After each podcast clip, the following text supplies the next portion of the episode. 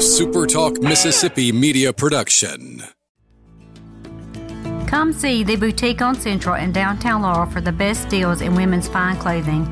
Let us complete your one of a kind look at the boutique on Central at 531 Central Avenue in downtown Laurel. This is Rebecca Turner, and thank you for listening to the Good Things Podcast here on Super Talk Mississippi.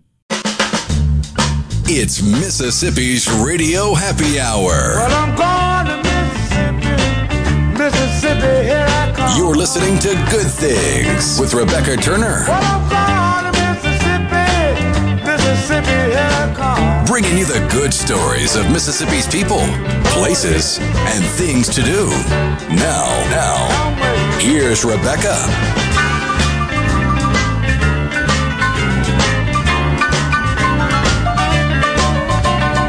Good afternoon, Super Talk Mississippi. You're tuned into your radio happy hour. That's the good things. I'm your host, Rebecca Turner, we've got Rhino in studio. Now, don't forget, you can listen to good things. We are streaming live over at supertalk.fm. We're also streaming from the Supertalk Mississippi app. And of course, you can always find us too on your local Supertalk Mississippi radio station, and you can watch us. We are on your computer or your mobile device. Just head on over to supertalktv.com. Today, we get to talk about a cool subject, or at least I think it is aquaculture education. I hope I said that right. We're going to ask the, the educator, Bryan Butler with Ocean Springs High School with the CTE program there. They're up to some pretty cool things. Hey, Bryan. Hey, how are you? I am doing well. Did I get it right? Aquaculture. Yes, ma'am. Aquaculture education. I is a new word. It's a new term I learned uh, today. And, well, I guess getting to know your program just a little bit better. And I think it is super cool. So, how do you sort of explain that to people when they ask, what do you teach at Ocean Springs?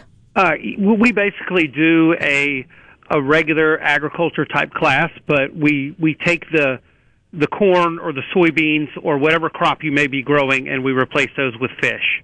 So we are we are farmers. Um, we do raise species and um, other things to be sold or to be used as a restoration type project, as we do for a lot of the animals that we raise. But we are basically just fish farmers. Which is a it, it ha- lends itself to I guess the industries here in Mississippi, particularly I think catfish. But are there other aquaculture I guess job opportunities within Mississippi outside of catfish? Uh, yes, ma'am. We, we, we've started to work towards the, the restoration type aspect of it, as well as one of our largest pushers now is the oyster industry. Uh, oysters have become a very, very large part of aquaculture, as you've seen on off bottom aquaculture places that have started popping up all over the place, as well as our uh, restoration efforts to get those back into the areas or anywhere that has had a lack of the oyster population over the recent years. So combine that with the engineering or the um, farming aspect of it, and aquaculture is all over our coast, all over our coast, and all over the state of Mississippi. Not only for pond restoration or pond, um, whenever you go to put fish back in there, or anywhere that could be involved with any of that. And this program is a partnership or collaboration with USM. So how does that work?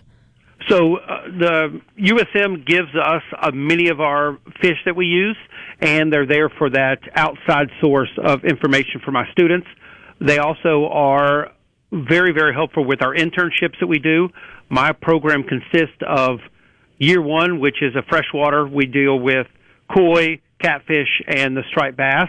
So my students that come in as year one students will begin raising those fish, start to learn about the husbandry of the fish, and then we will add in the concepts of their aquaponics systems. Aquaponics is basically using the wastewater from those fish to grow their vegetables and anything else that they may want to uh, incorporate with that.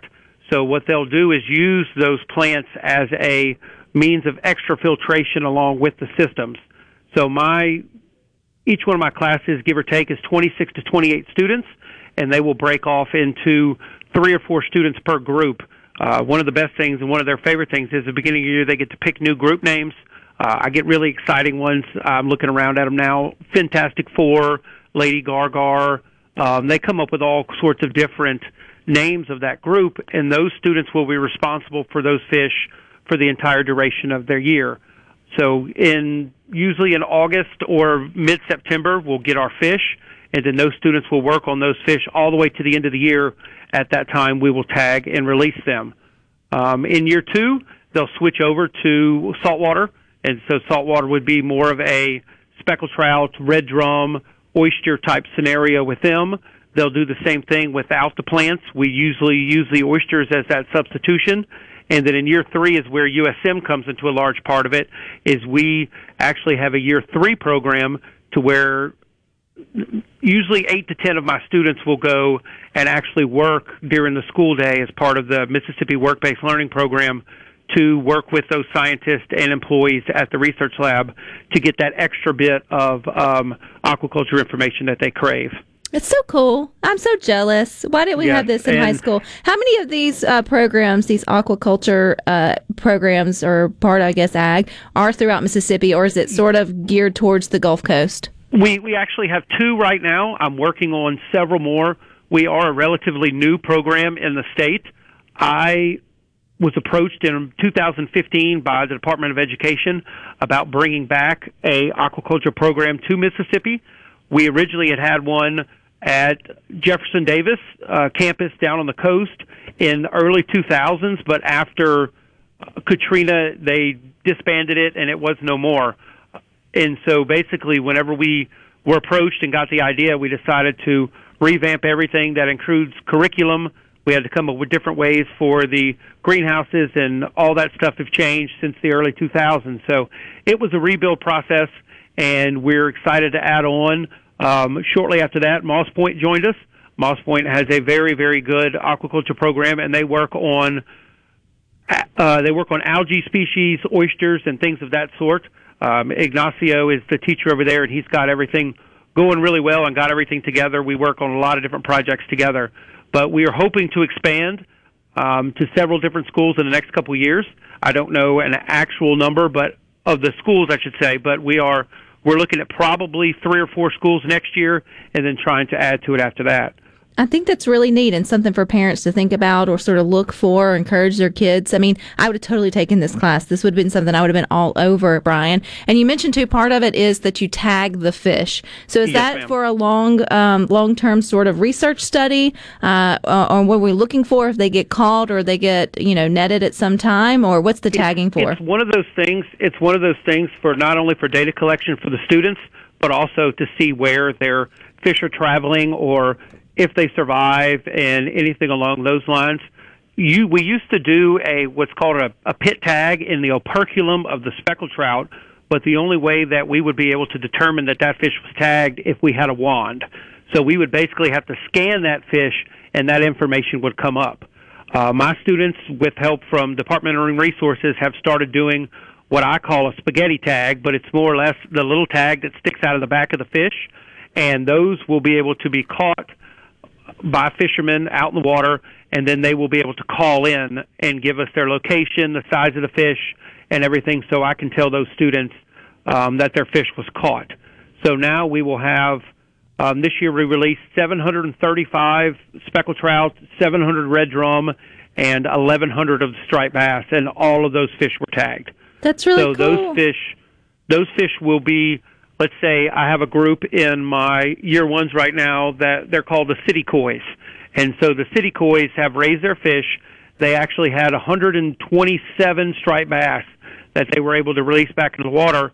So if they get one, and I say, "Hey guys, um, 1193 was caught in North Vancleave, 11 miles from where you released it, and now it's grown nine inches and gained two pounds." So they'll be able to be able to look at that fish from the beginning of when it was tagged up until this point and see growth rates and everything on it. So cool. What was release day like? I mean, you're letting your little babies out into the water. Were the students excited? Uh, they were they were excited, but it's kind of it's kind of bittersweet because they know that one, uh, if they're year two students, they know that their time. If they're year two students and they're seniors, they know that their time in the greenhouse is coming to an end, and that's uh, that's a big thing from them because they've been a part of it for three years. Um, but the the the excitement of the new classes starting and being able to get those fish back out into the water is one of their favorite things. We do do a competition to see who has the best survival rate and who has the largest fish. So they are in uh, competition for that. So they'll be screaming out sizes and numbers as we are collecting them to put in the haulers to bring to the research lab.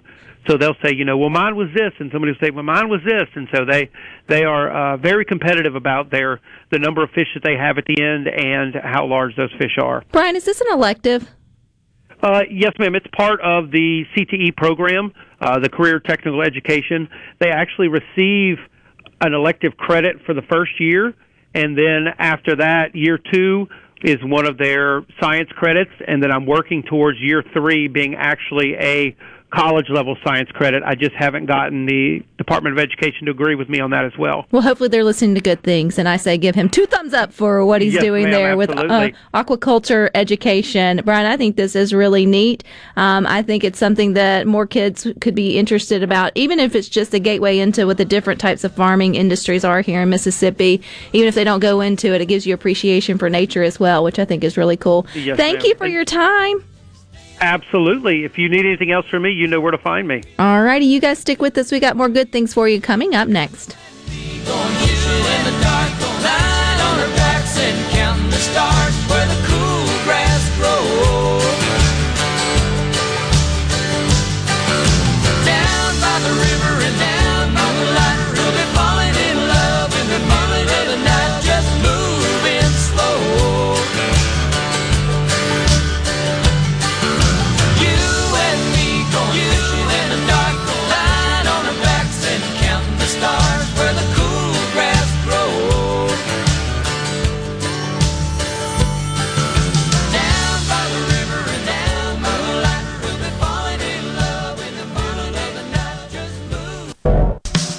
Making your afternoon just a little brighter. It's Good Things with Rebecca Turner on Super Talk, Mississippi.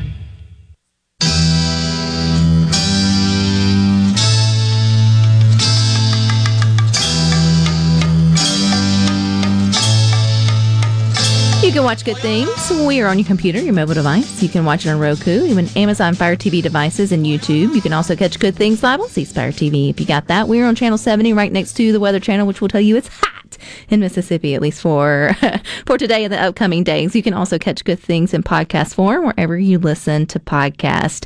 And today we're turning our attention to a bright young woman who is graduating from high school, but she's graduating high school also with an associate's degree and a wealth of opportunity going on to her next uh, level of education. We got Tyneah Buckley. She is a senior at Jackson Public Schools, Tougaloo Early College um, High School. And man, you're going to be up to some good things. So welcome. Glad to be here. Thank you. And congratulations, by the way. One just on graduating. I don't know. Do you get to walk twice if you graduate with your associate's degree, or do they just smorgasbord all of that into into one graduation? it's two separate graduations. The college has its own graduation, and then we have our high school graduations last. Okay, so talk to me about how that works because I know a lot of high schoolers in Mississippi are getting that opportunity to go ahead and get a jump start on their education by or their college education while in high school. So, what opportunity was presented to you uh, to get that done in your four years in high school? So at the JPS Tougaloo Early College High School, we do our first two years um, high school cre- credits mainly, and then we have one or two college credits being obtained during those two years, and then our last two years are totally college. We are considered um, college freshmen and sophomores, and we're taking all of the prerequisites in some of the first year and second year courses for our major.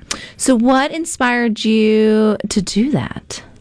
So it was really my ambition to get ahead and kind of challenge myself and beyond what I might have thought was cap- I was capable of because being in college while in high school is a challenge. So I was really just excited to see what experience I would get and hoping to prepare myself for the future. So, do you still go to you still go to the high school building? You just have your sort of college courses, or are you now going off campus somewhere your last two years? Sorry, I think this is interesting. Just trying to learn it. So yes, we're totally on um, Tougaloo College campuses and campus, excuse me, and we only go to our home school when we do extracurriculars such as um, band or any sports, and mainly we take our courses at the college.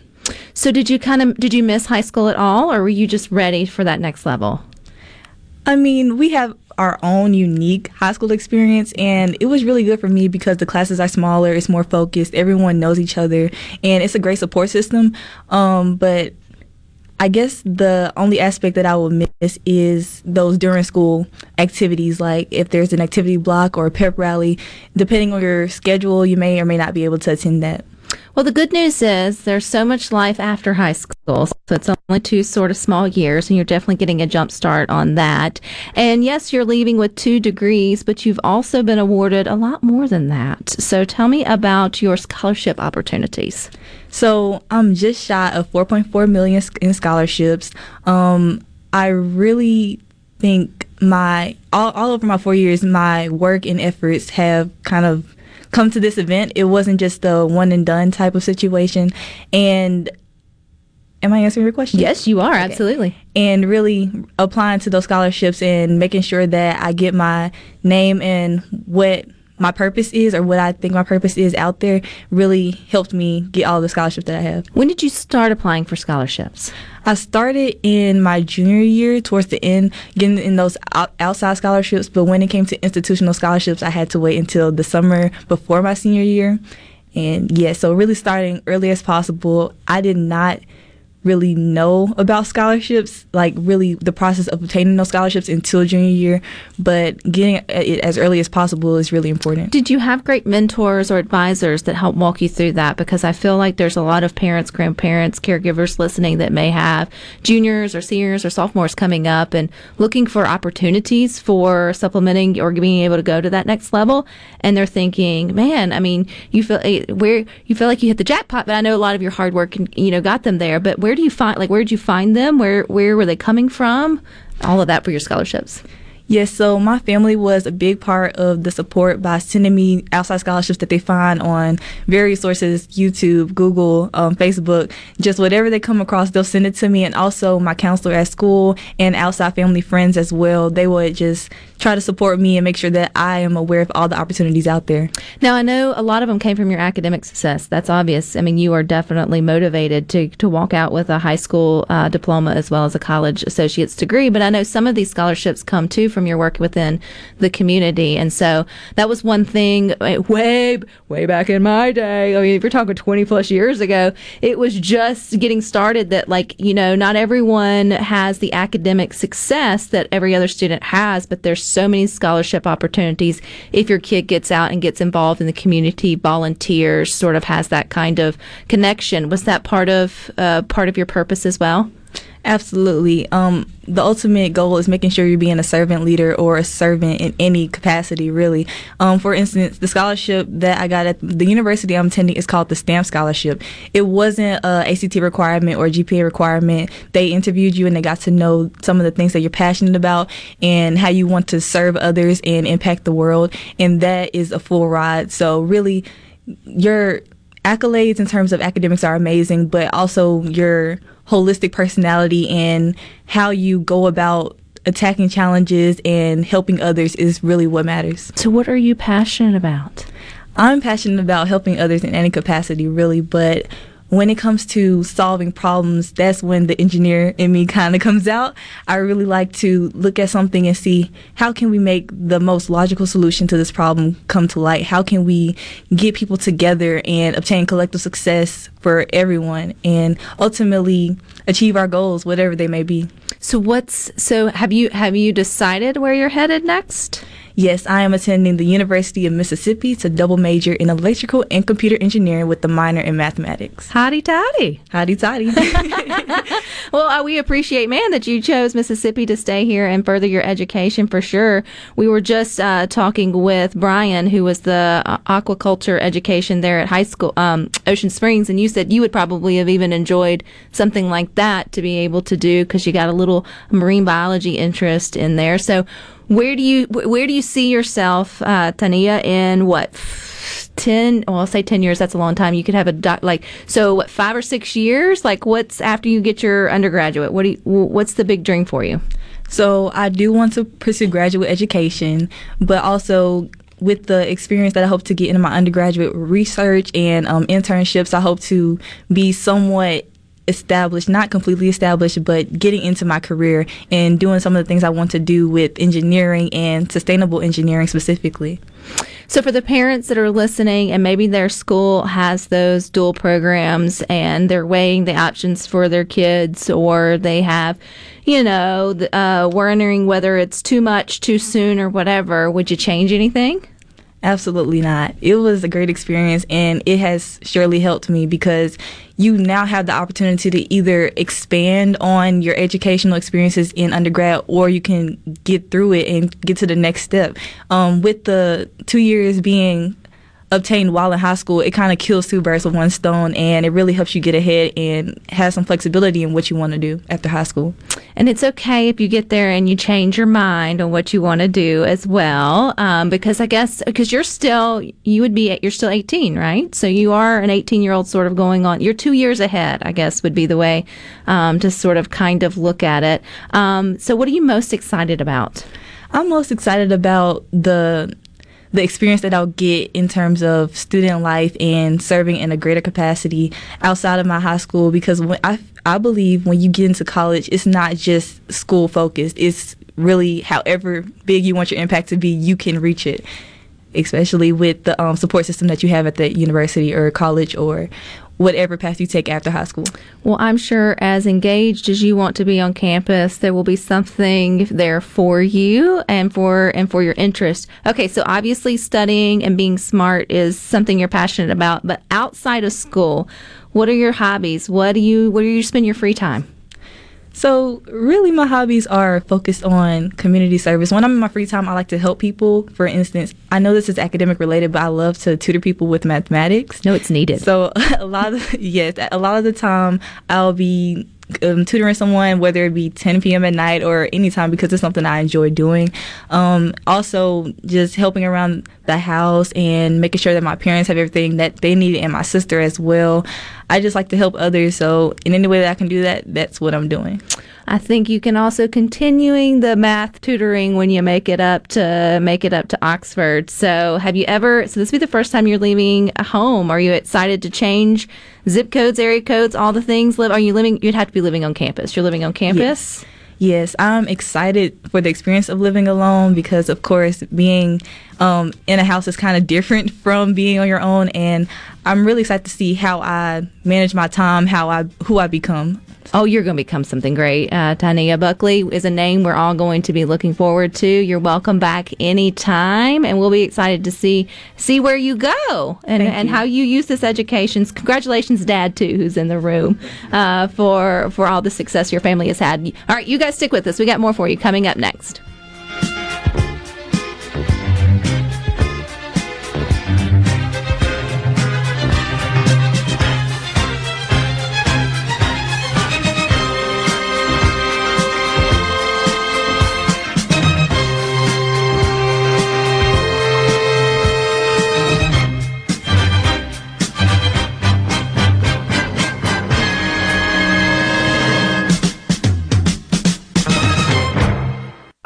Rebecca Turner. She looks healthy and sane. Good Things with Rebecca Turner continues on Super Talk Mississippi.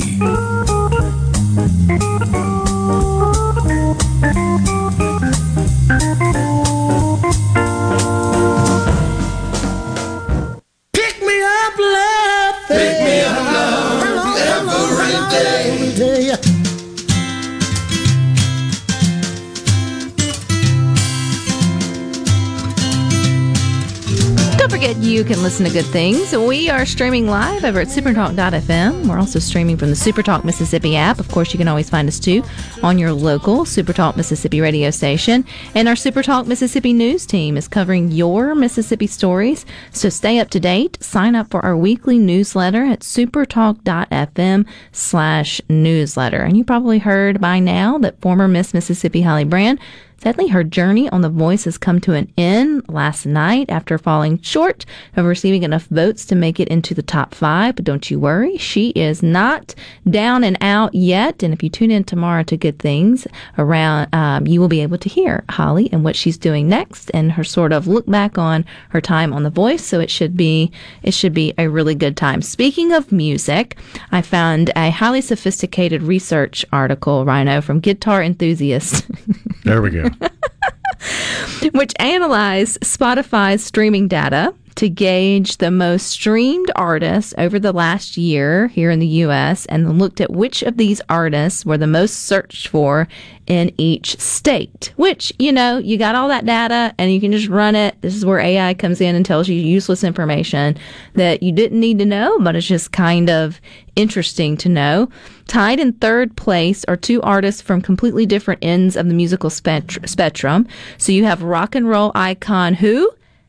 Elvis Presley, which is crazy, right? That he is he's ranked top in Arkansas, Kansas, New Mexico, and the Magnolia State.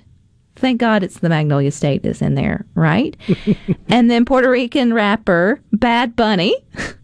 so Elvis Presley and Bad Bunny, they tied for third, is in people's favorite in California, Texas, Nevada, and Florida. It is funny when you start when you I know stereotypes, you paint with broad brush all things. But when you start seeing the actual data and the differences, but the fact that they were both tied for for third, um, but you know, I think Elvis probably would have been a fan of Bad Bunny. I don't know. I can't say that I haven't. I have not.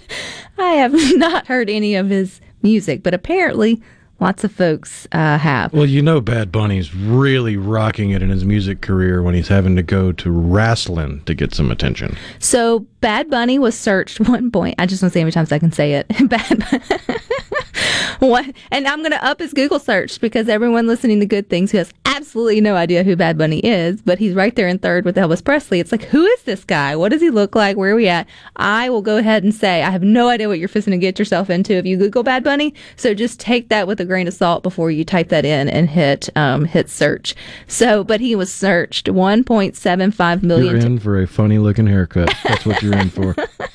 First thing that popped up is him with a funny looking haircut. Why? Well, you know, it's, it's Bad Bunny there. 1.7, um, 1.75 million times average each month over the last year.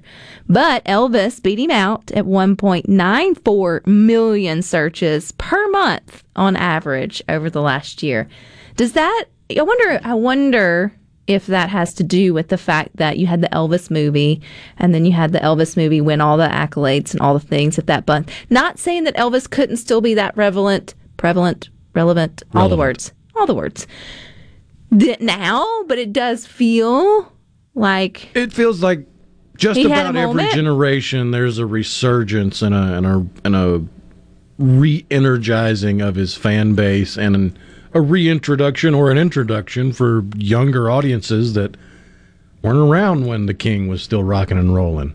Like I remember growing up in Tupelo, hearing a lot of Elvis, seeing a lot of Elvis, but it, I didn't really dive into his music all that much until was it the was the gold album? I just went blank on the name of it. Was it hits? It was some Elvis compilation that had a lot of his hits on one album. So you could go through it and you could you could hear the different mm-hmm. eras, you could hear changes in his style and that was the first deep dive I had into his music and that was middle school, high school. And You'd that that to- comes from somebody growing up in Tupelo. you'd have to think that the movie had something to spearhead it. But how cool is that for? Because it's there's not a lot of music. Well, I you know I guess wiser generations, older generations. Let me just call it what it is. Um, your music can be better shared for the most part with younger generations. I guess it really wasn't until the 80s and 90s that music just got real unfamily friendly. The popular sort of trend, trendy. Yeah, it started about late 80s, early 90s. You know, where it just got. I mean, Two even Live Crew. Well, I mean, it's just not something you want to sit down and just introduce your ten year old to. like, back when mommy was eighteen, this is what she was listening to, right? But you feel like Elvis and the older, um, you know, what Which, was I mean, popular back Elvis then, or even the Beatles. I know it wasn't. Yes, he was controversial in his own right. correct, but now there are parents who would love to know they came in and all their kid was listening to was Elvis and the Beatles and all of these other sort of great names. Even some of the earlier rock and roll stuff. It's like, oh, what wholesome entertainment you've chosen compared to, well, let's keep some of the current popular whatever out of the out of the thing. Um, which I mean just goes to show how far the needle has moved in terms of what's appropriate. Oh yeah, it really wasn't all that long ago in the grand scheme of things that Shania Twain was catching flack for showing her midriff. Right. I agree. Can we go back to those times? Can we please go back to those? So that was far too scandalous for country music. I know. It's like, please bring it back. Um, as a mom of two young girls, please make modesty cool again. Um, but you would think that if you had old albums or you still had CDs that were greatest hits of Elvis, you found yourself getting to have those conversations with your with your kids and um, playing the music, and then you do spark, which then you don't know like what kid gets sparked, uh, gets inspired by Elvis, you know, more now, or maybe not now, but you know, it's like a teenager now that may utilize that to to start their career or influence their own art, or they would have never heard it if it wasn't for you know the popularity sort of of the of the movie. Second place in the streaming data search thing was in seven states. You had Rihanna, which whoop whoop, you can sort of get that, and I I will give you two chances to guess the number one, but I'm pretty sure you only need so it's either going to be One. Beyonce or Taylor Swift. It's Taylor Swift. She was found to be the number one artist in 31 states, but not Mississippi, because Hey, we were Elvis. Two the last bastion of sanity. 2.43 million searches per month on average across America. Now that's on Spotify, so that's not necessarily them searching. Yeah, it's not like the Billboard where they're they're checking sales and radio plays and all that. They're just stuff. searching her music to listen to it. It's not like they're what is Taylor eating a day? What is Taylor's favorite perfume? It's not that creepy. It's but it's just that they're looking for the songs or the music or the albums to actually listen to, which I can appreciate as a fan of someone's music more than just searching them on Google. And that's not it. This was just particularly sort of Spotify. But do you I mean, would you say there's one artist or not that you would actively look to listen to during a I month? mean, I rarely, if ever, Yeah. use Spotify, and if I want to listen to a song, I'll usually pull up YouTube, find the song, and listen to it. I- I've gotten past the point of allowing the algorithm to try to entertain me because it's always going to get it wrong. Uh, Derek and Greenwood, my 13 year old knows a bunch of 90s rap grunge one rock. There are worse things your 13 year old could be listening to. That's that is definitely for I mean, sure. we survived listening to Korn. Absolutely. He's so angry you don't know what he's saying. You just assume he sounds like mommy after a really bad day. they, they just yelled. You just knew, eh, like they were just so angry. You just, but you couldn't always put their words completely, uh, sort of together. And so It does feel like heavy metal and and all the genres that sprouted off of it. It goes in cycles where every once in a while you'll have a popular artist or group come out that that uses the vocalizations that aren't really words, but it's popular and it it catches on, and then all of them are doing it, and then it fades away, and you have screaming or singing, and then you get back to those vocalizations again. because it's got to be tiring just to scream for a living. I mean, I would feel like that would be like the Iron Man of vocal talents. Like you've got the got all three trying to happen sort of at once and to keep it up for however many hours, how many ever days a week, how many whatever, it would just be exhausting. Yeah, I would just it's just how I feel. It's the only concert though I walked in and turned around and walked out was Korn one. It's like, nope, not nope. I do not I do not fit in here. I like the music, but I am scared of what I see. And turn around and walk to right out. Um, but don't you walk out. We got more for you coming up next.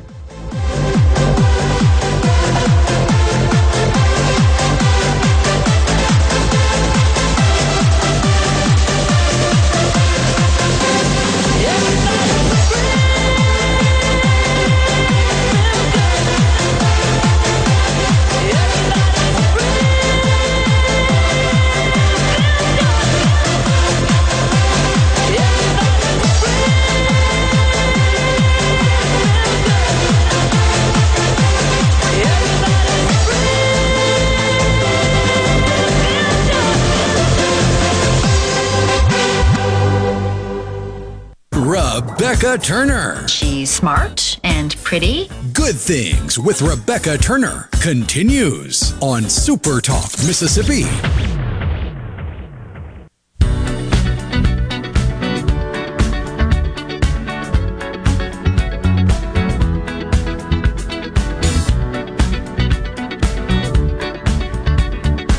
Watch good things. We are on computer, your mobile device. Just head on over to supertalktv.com. Talking about music, moving into movies. It's National Classic Movie Day. How would you define a classic movie?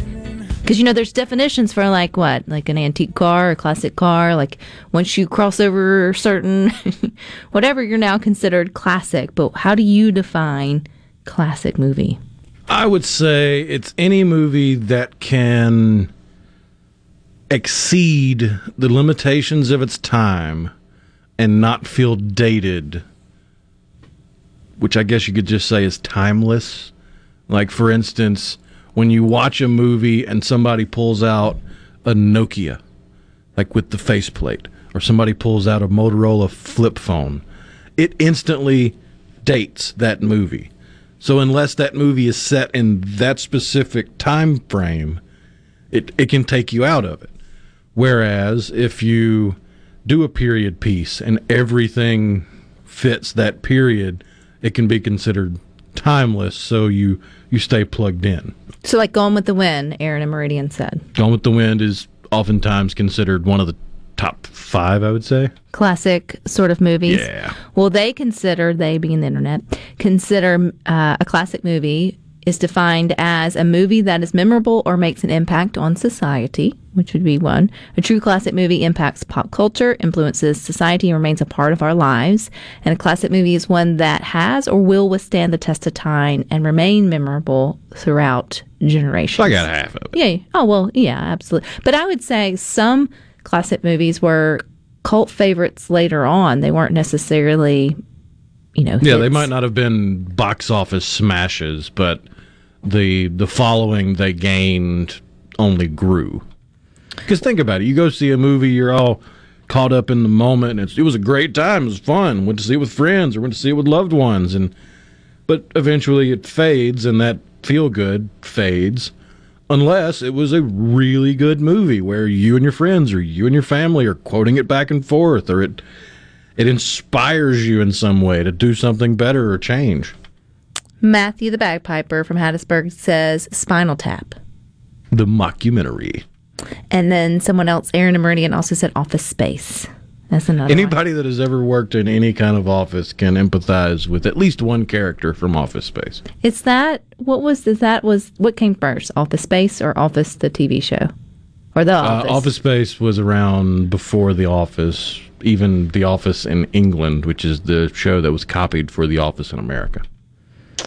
Gotcha. But yeah, I think anyone who works with humans can relate to. Well, it's not even like like you think of working in an office, you think of working in a cubicle, and they got that covered. You there's all kind of different people in office space that work in cubicles that you can attach yourself to. But then you also have the other characters, like the workers at the restaurant with their flair. And anybody that's ever worked in the food industry knows there's some stupid gimmick you have to do while you're there. Whether it's, oh, we've got lunch specials. If it's not out in eight minutes, it's free. Here's a stopwatch, and you got to take the stopwatch to every table. Or, ooh, let's put some flair on your outfit. You got to have 14 buttons, or you're not allowed on the floor. Outlaw Josey Wales, Clint Eastwood classic.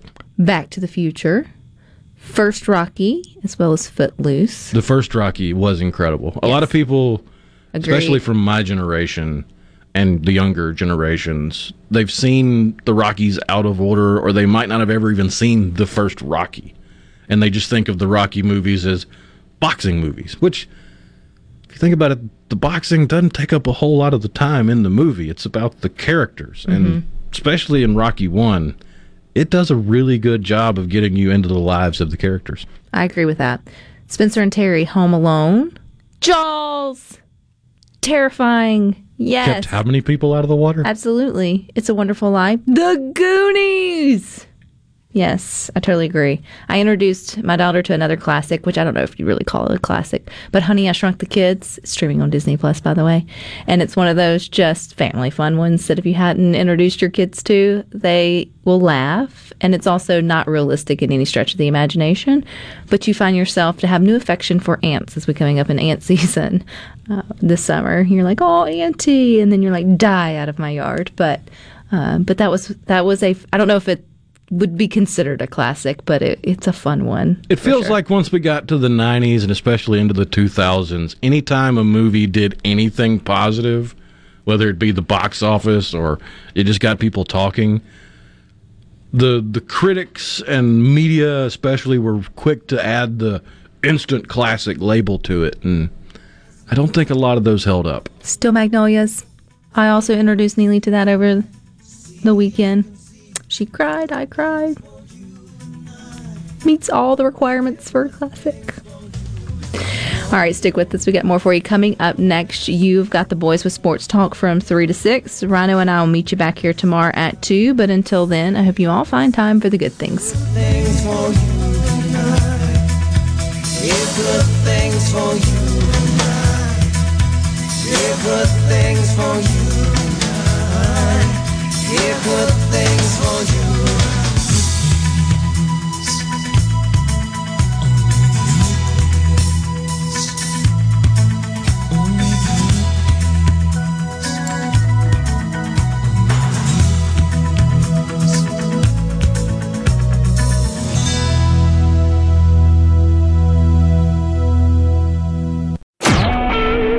SuperTalk Mississippi media production.